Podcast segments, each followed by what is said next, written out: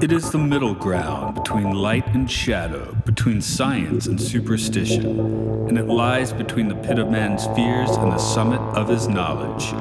This is Time Enough Podcast.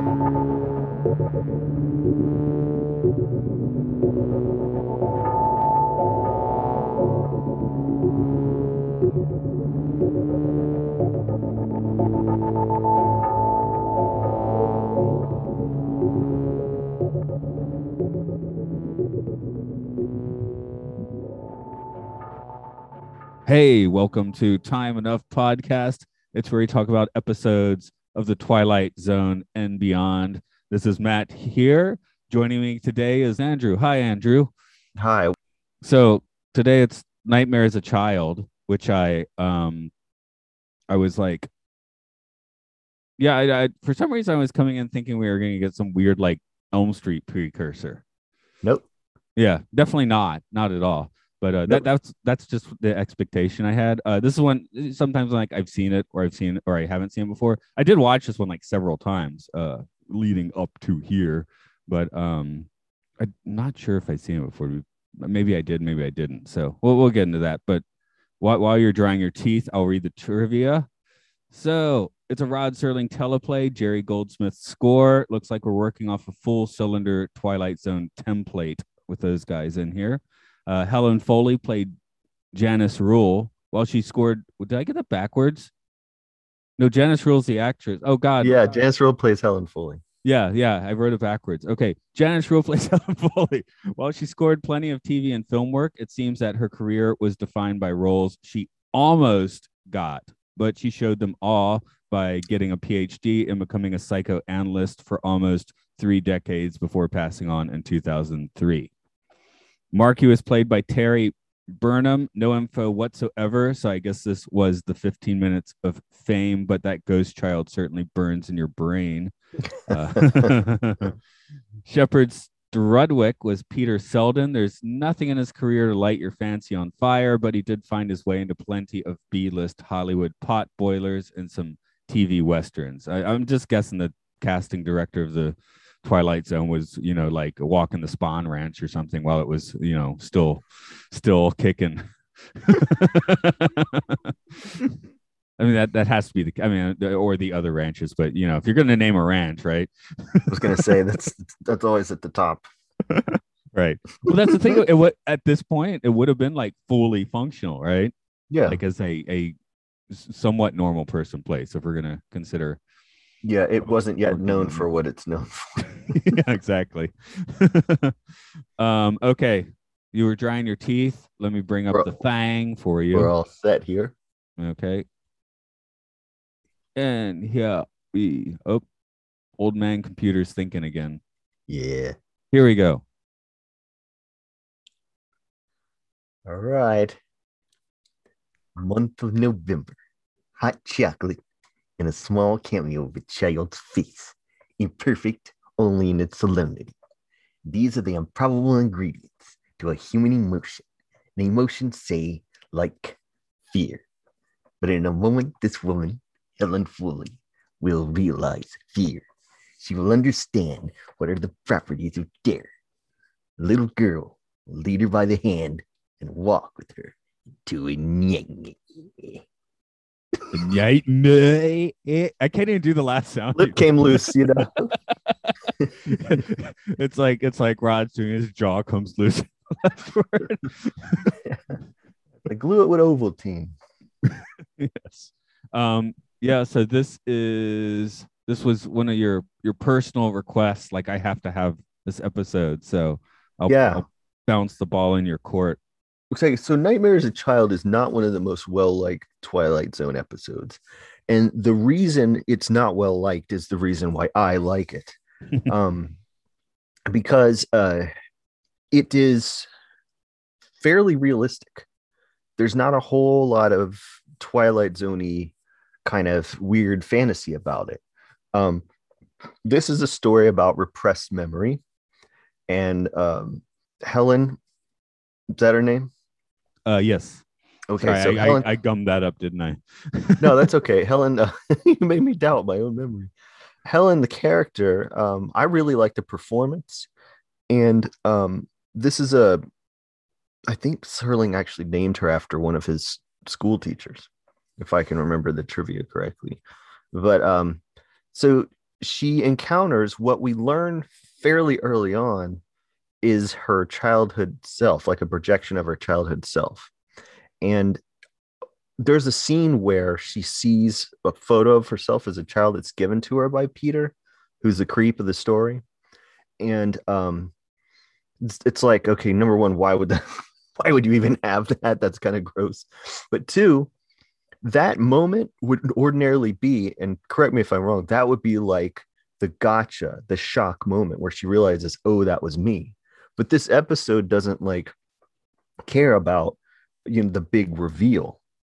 It's more of like, oh crap, how do I get away from this guy who has been looking for me because he murdered my mom and he wants to murder the only witness to that crime, which is me. It's a pretty straight up and down like suspense tale, really but uh, for that reason, some people, yeah, a lot of a lot of people I've spoken to, and and uh, you know, and books that I've read too, yeah, they they just think this is a, they don't really like it for that mm. reason. But I really, I really enjoy it because the the expectation of a Twilight Zone episode having to be structured a certain way, there's no way a writer could consistently want to, like a writer like Serling could consistently want to work within that framework you know and there are episodes in other seasons and as things progressed where i mean they are like little movies they don't um follow the they, they couldn't have done it.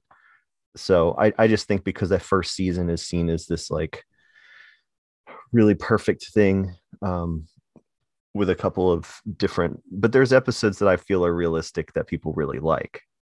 Um one that you and i actually did um the where's everybody Right, and then the silence coming up uh, in the second season definitely is. Oh, God, there's nothing, nothing supernatural in that one.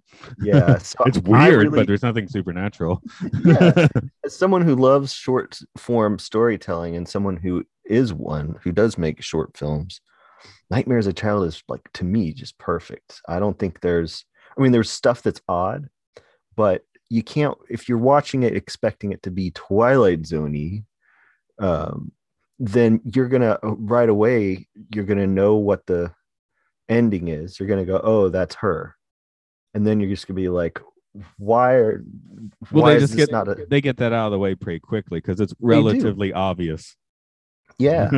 And in in fact when she's still like not 100% that that guy's the murderer he comes back and he's like okay so i'm the murderer I, I I guess he wanted to get rid of the last witnesses thing, but my note was he didn't really need to come back. That's a bit of a MacGuffin there.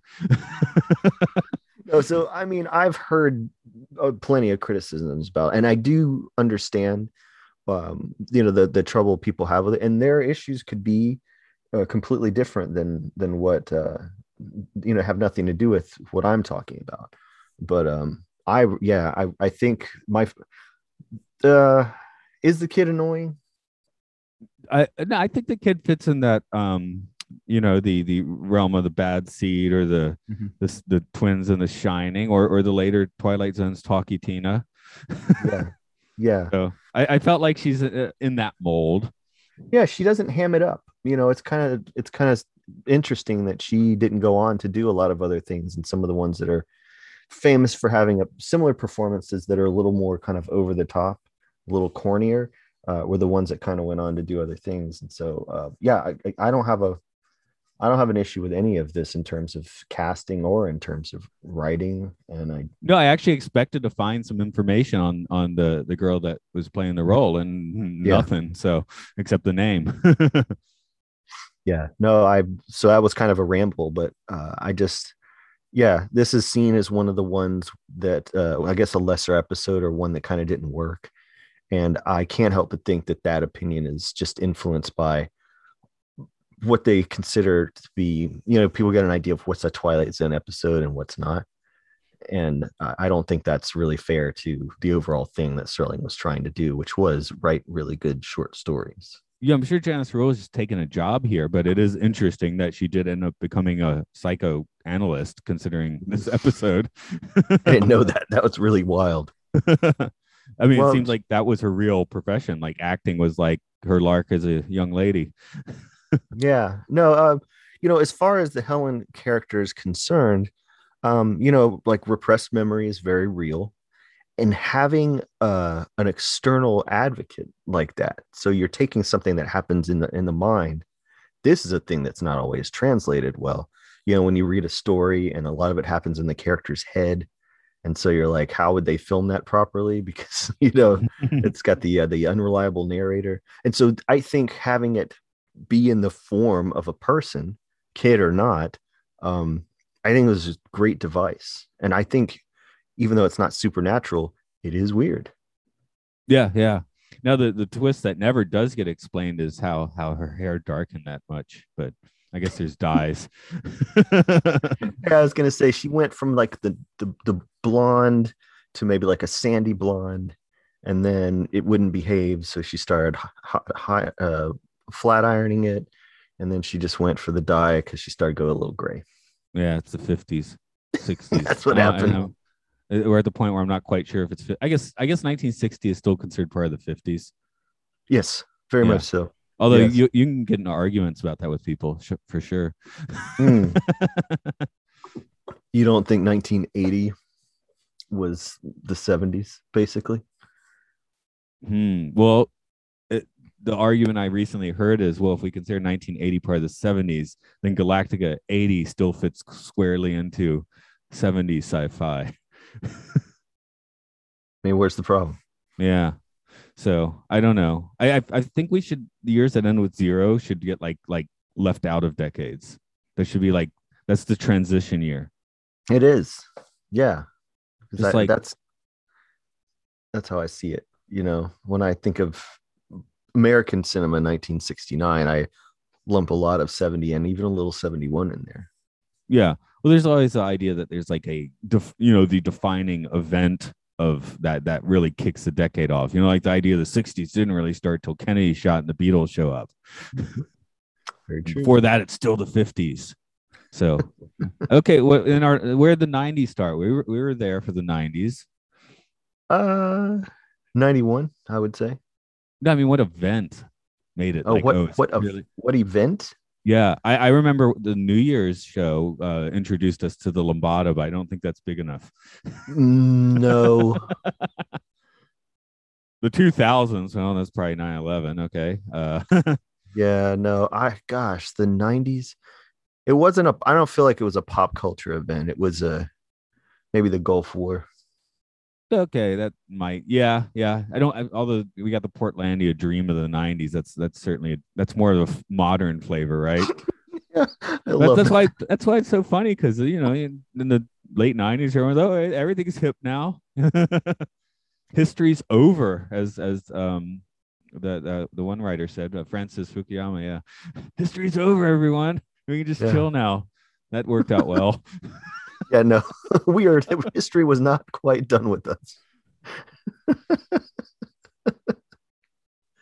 uh, what do you think of the guy though that plays Peter? Like, this is my thing when it comes to villains and and people you're not supposed to initially suspect of anything uh, sinister. Um, did you, from the moment he showed up, which was randomly, um, did you were you like kind of what were you thinking about him? Were you like, oh, this is the guy? Well, uh, my first that is all in the casting and you know in the direction, but my first note on that is I keep hearing Peter Sellers, but he's no Peter Sellers, Selden. So I had to get past the name first because I was hearing Peter Sellers.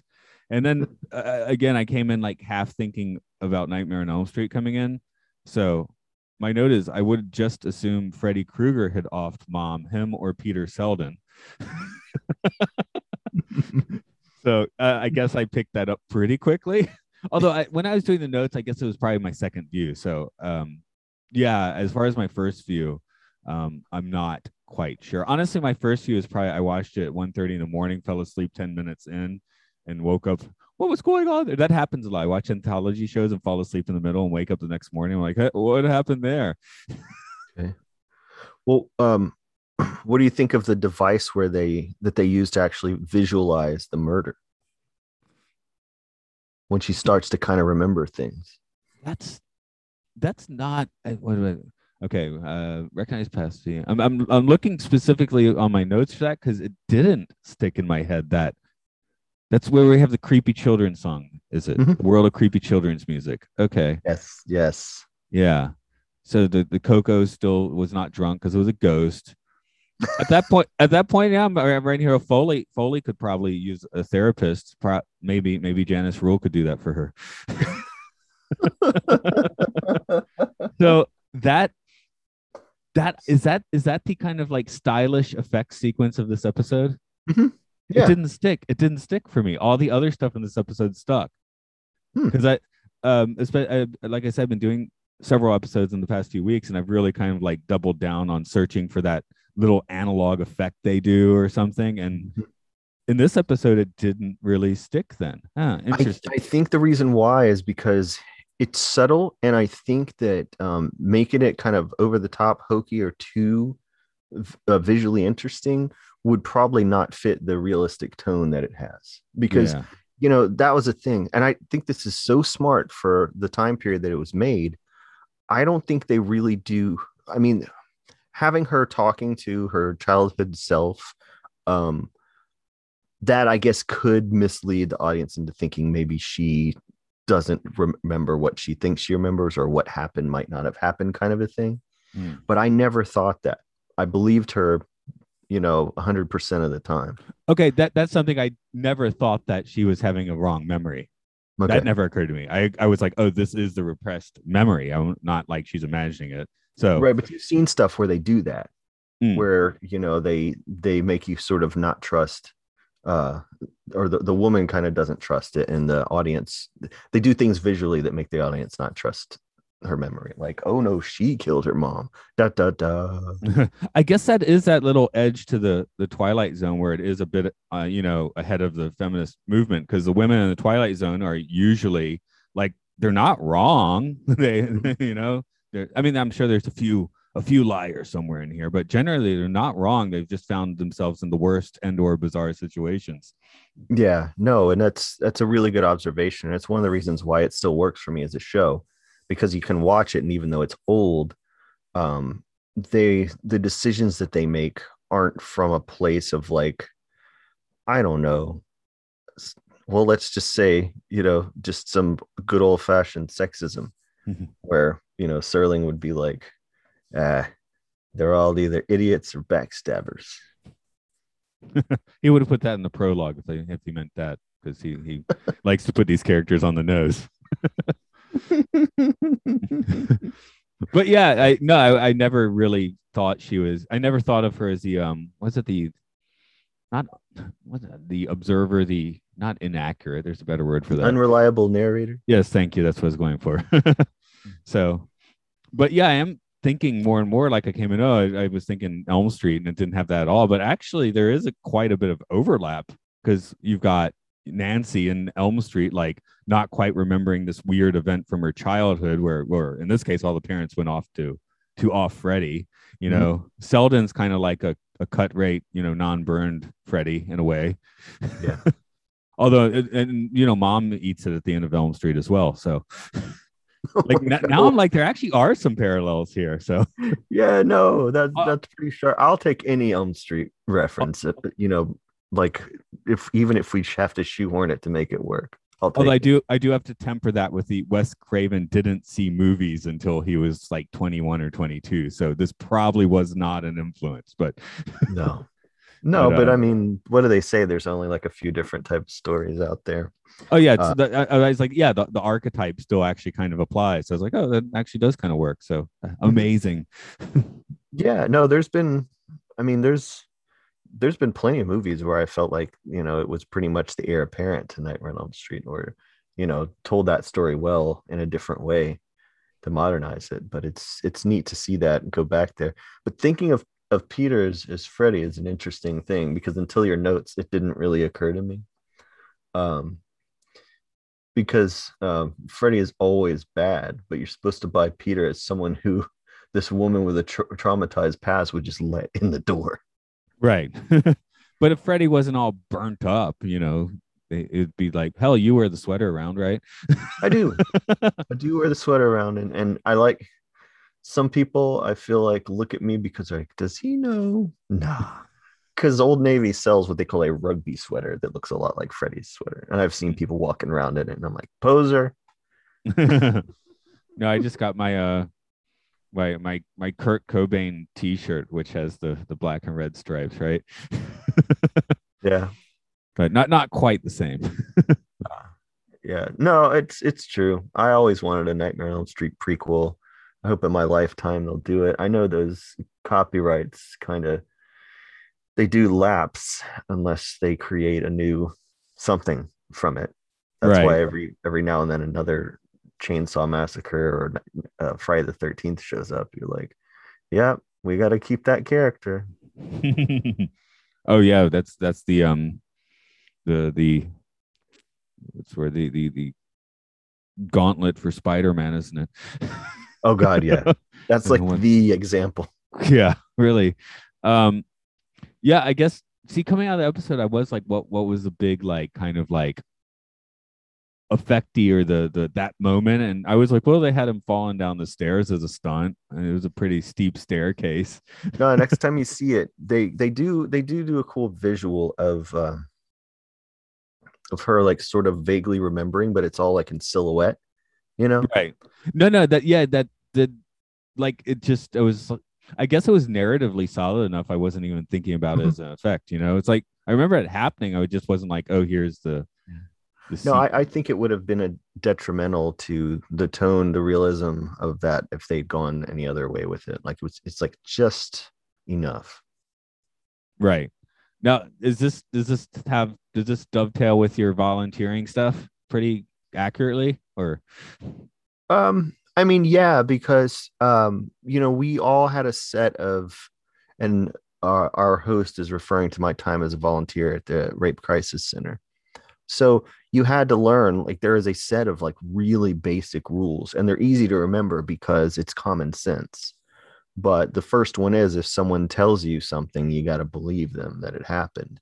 You can't just be like, "Are you sure?" or you know, "Were you drunk?" or whatever else. You know, you got to you got to believe what they say because that's a big reason why people don't come forward when something bad has happened. Either it's been done to them or they've seen it happen. Uh, with trauma, they um, the the fear of not being believed, uh, and the fear is real because a lot of times it's not. And so, yeah, no, that's a good question. I really do. I really do think so, and uh, it's it's progressive in that way because they don't uh, they don't try to discredit her. Um, the main point of the show even is not the fact that she doesn't remember, but the fact that she's then got to get away from this guy. right, right. That's the thing. There's yeah, it's never like, oh, you know, you're just seeing it wrong. Because um I guess that's um, you know, as we're doing this, the, the second season of Star Trek Picard's airing, and, and and with Picard as the boy, and they kind of have the opposite thing where he did remember it wrong. Mhm.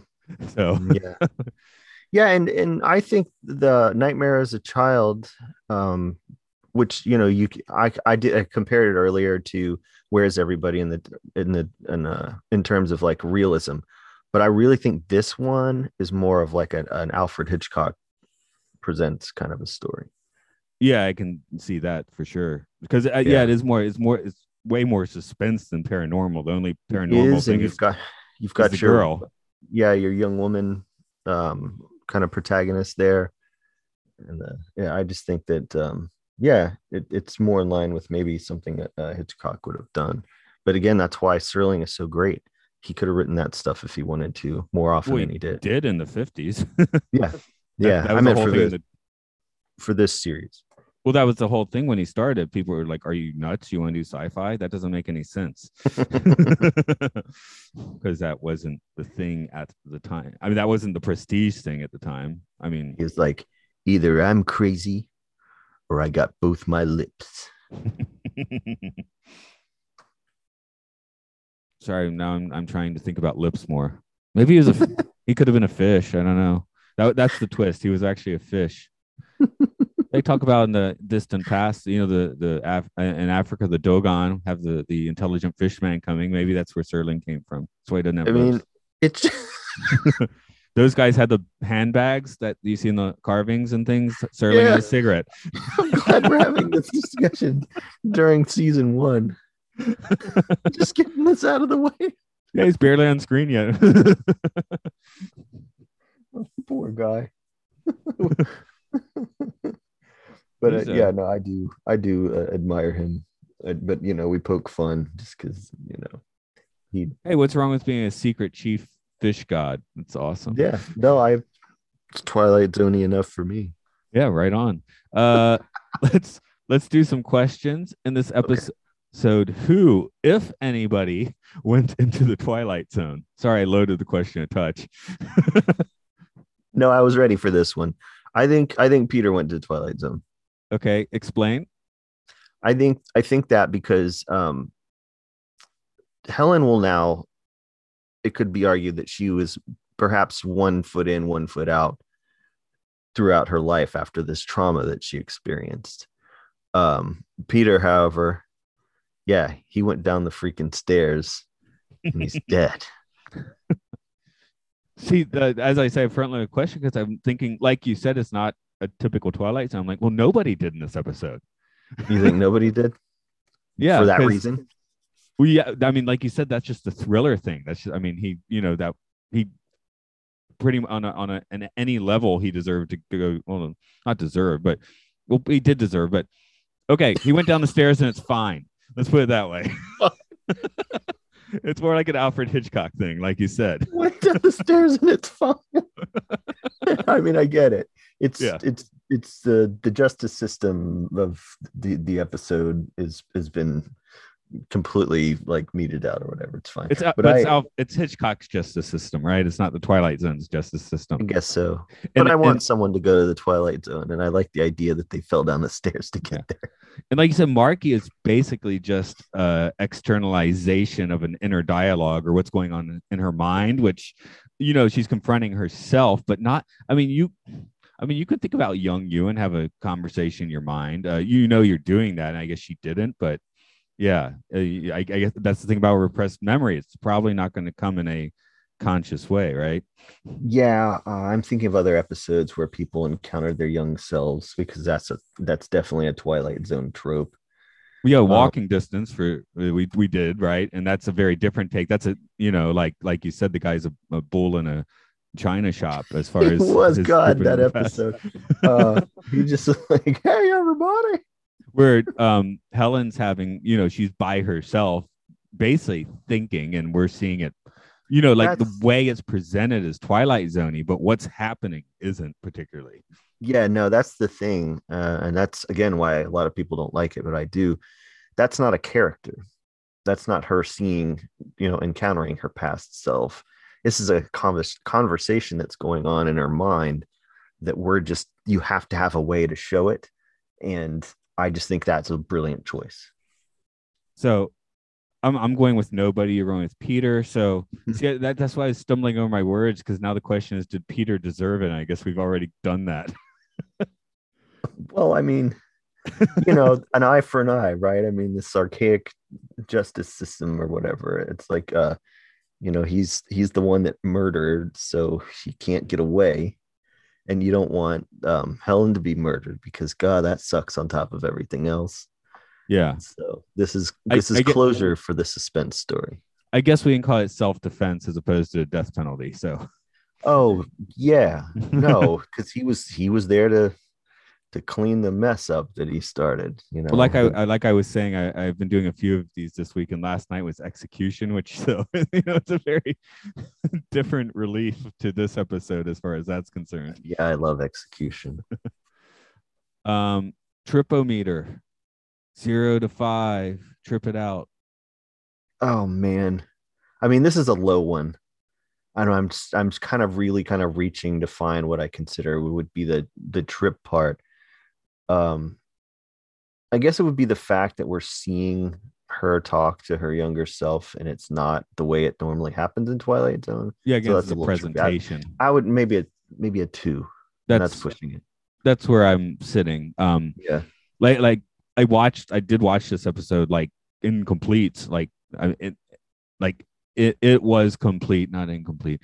I watched it incomplete maybe twice, and I watched it for realsies like three times, and I was still like, oh, I think you need to. What exactly did that segment look like? So it just if that had really burrowed in my brain more, it probably would have upped the score. But um, yeah, well, I mean that's gonna happen. Like you know, when I marathon them, um, and uh, if I'm watching them on TV, they're not in order, but they don't tend to play this one. Mm.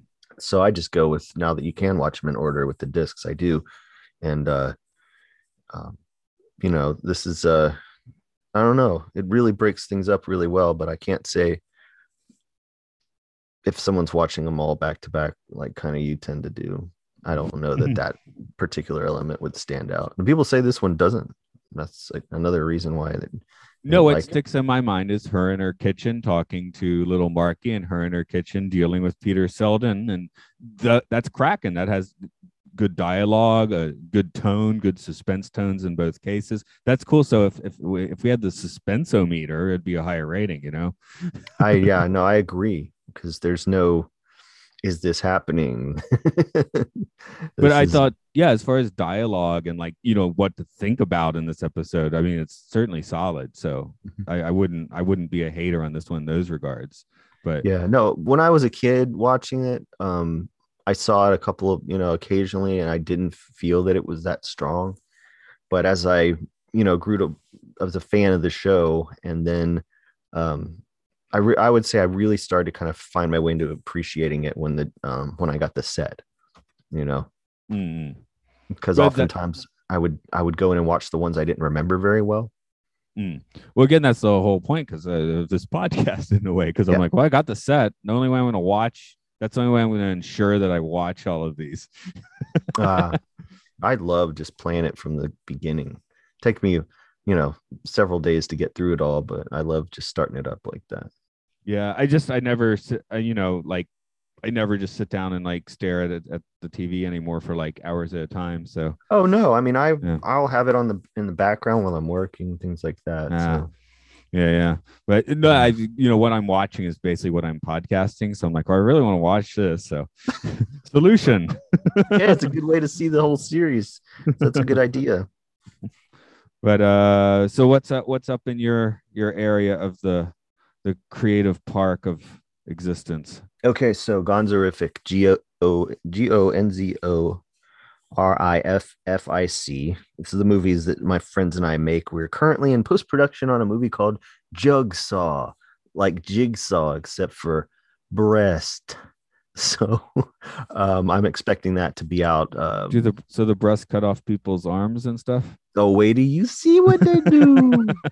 um, very excited because for the Jugsaw um, uh, portions of the film, which is mixtape like all of our other physical releases, it's got several other movies on it. Um, the score for Jugsaw is a collaboration between Claire Campbell and Brigette Herron from Tunabunny. Uh, Claire plays the saw. This is all her idea and it's and and Bridget uses it as the vocal, and so she did the um she did the score for underneath it, and it is really creepy. it is really creepy. So and uh, but yeah, um, your the way I use your music in um haunted hotcakes, I think, um is really wonderful. So um, I'll I'll let everyone know when that comes out because it was that one is kind of like a there's a lot of throwbackness to it. So I went and found a lot of your old music and it kind of goes in order of old to new. All righty. This one is Time Enough Podcast. It's on Twitter. It's on Facebook at Time Enough Podcast. It's under the podcasting umbrella on Patreon of Podcastio Podcastius, where we talk about sci-fi films and Matt and Luke's Sci-Fi Sanctuary, whatever, and oral hygiene. and and there's uh some some folks talking about games. Luke loves Pokemon, and he'll talk about one each week uh some monster hunter and the game game show which is a game show about games so you can get into that one if you want to. And and yeah, for now, I guess uh, you, you can go go talk to little Andy in the back of the room there, waiting outside on the steps. Yeah. He's gonna he's trying to warn me about some of the girls that I dated, but of course I'm not gonna listen.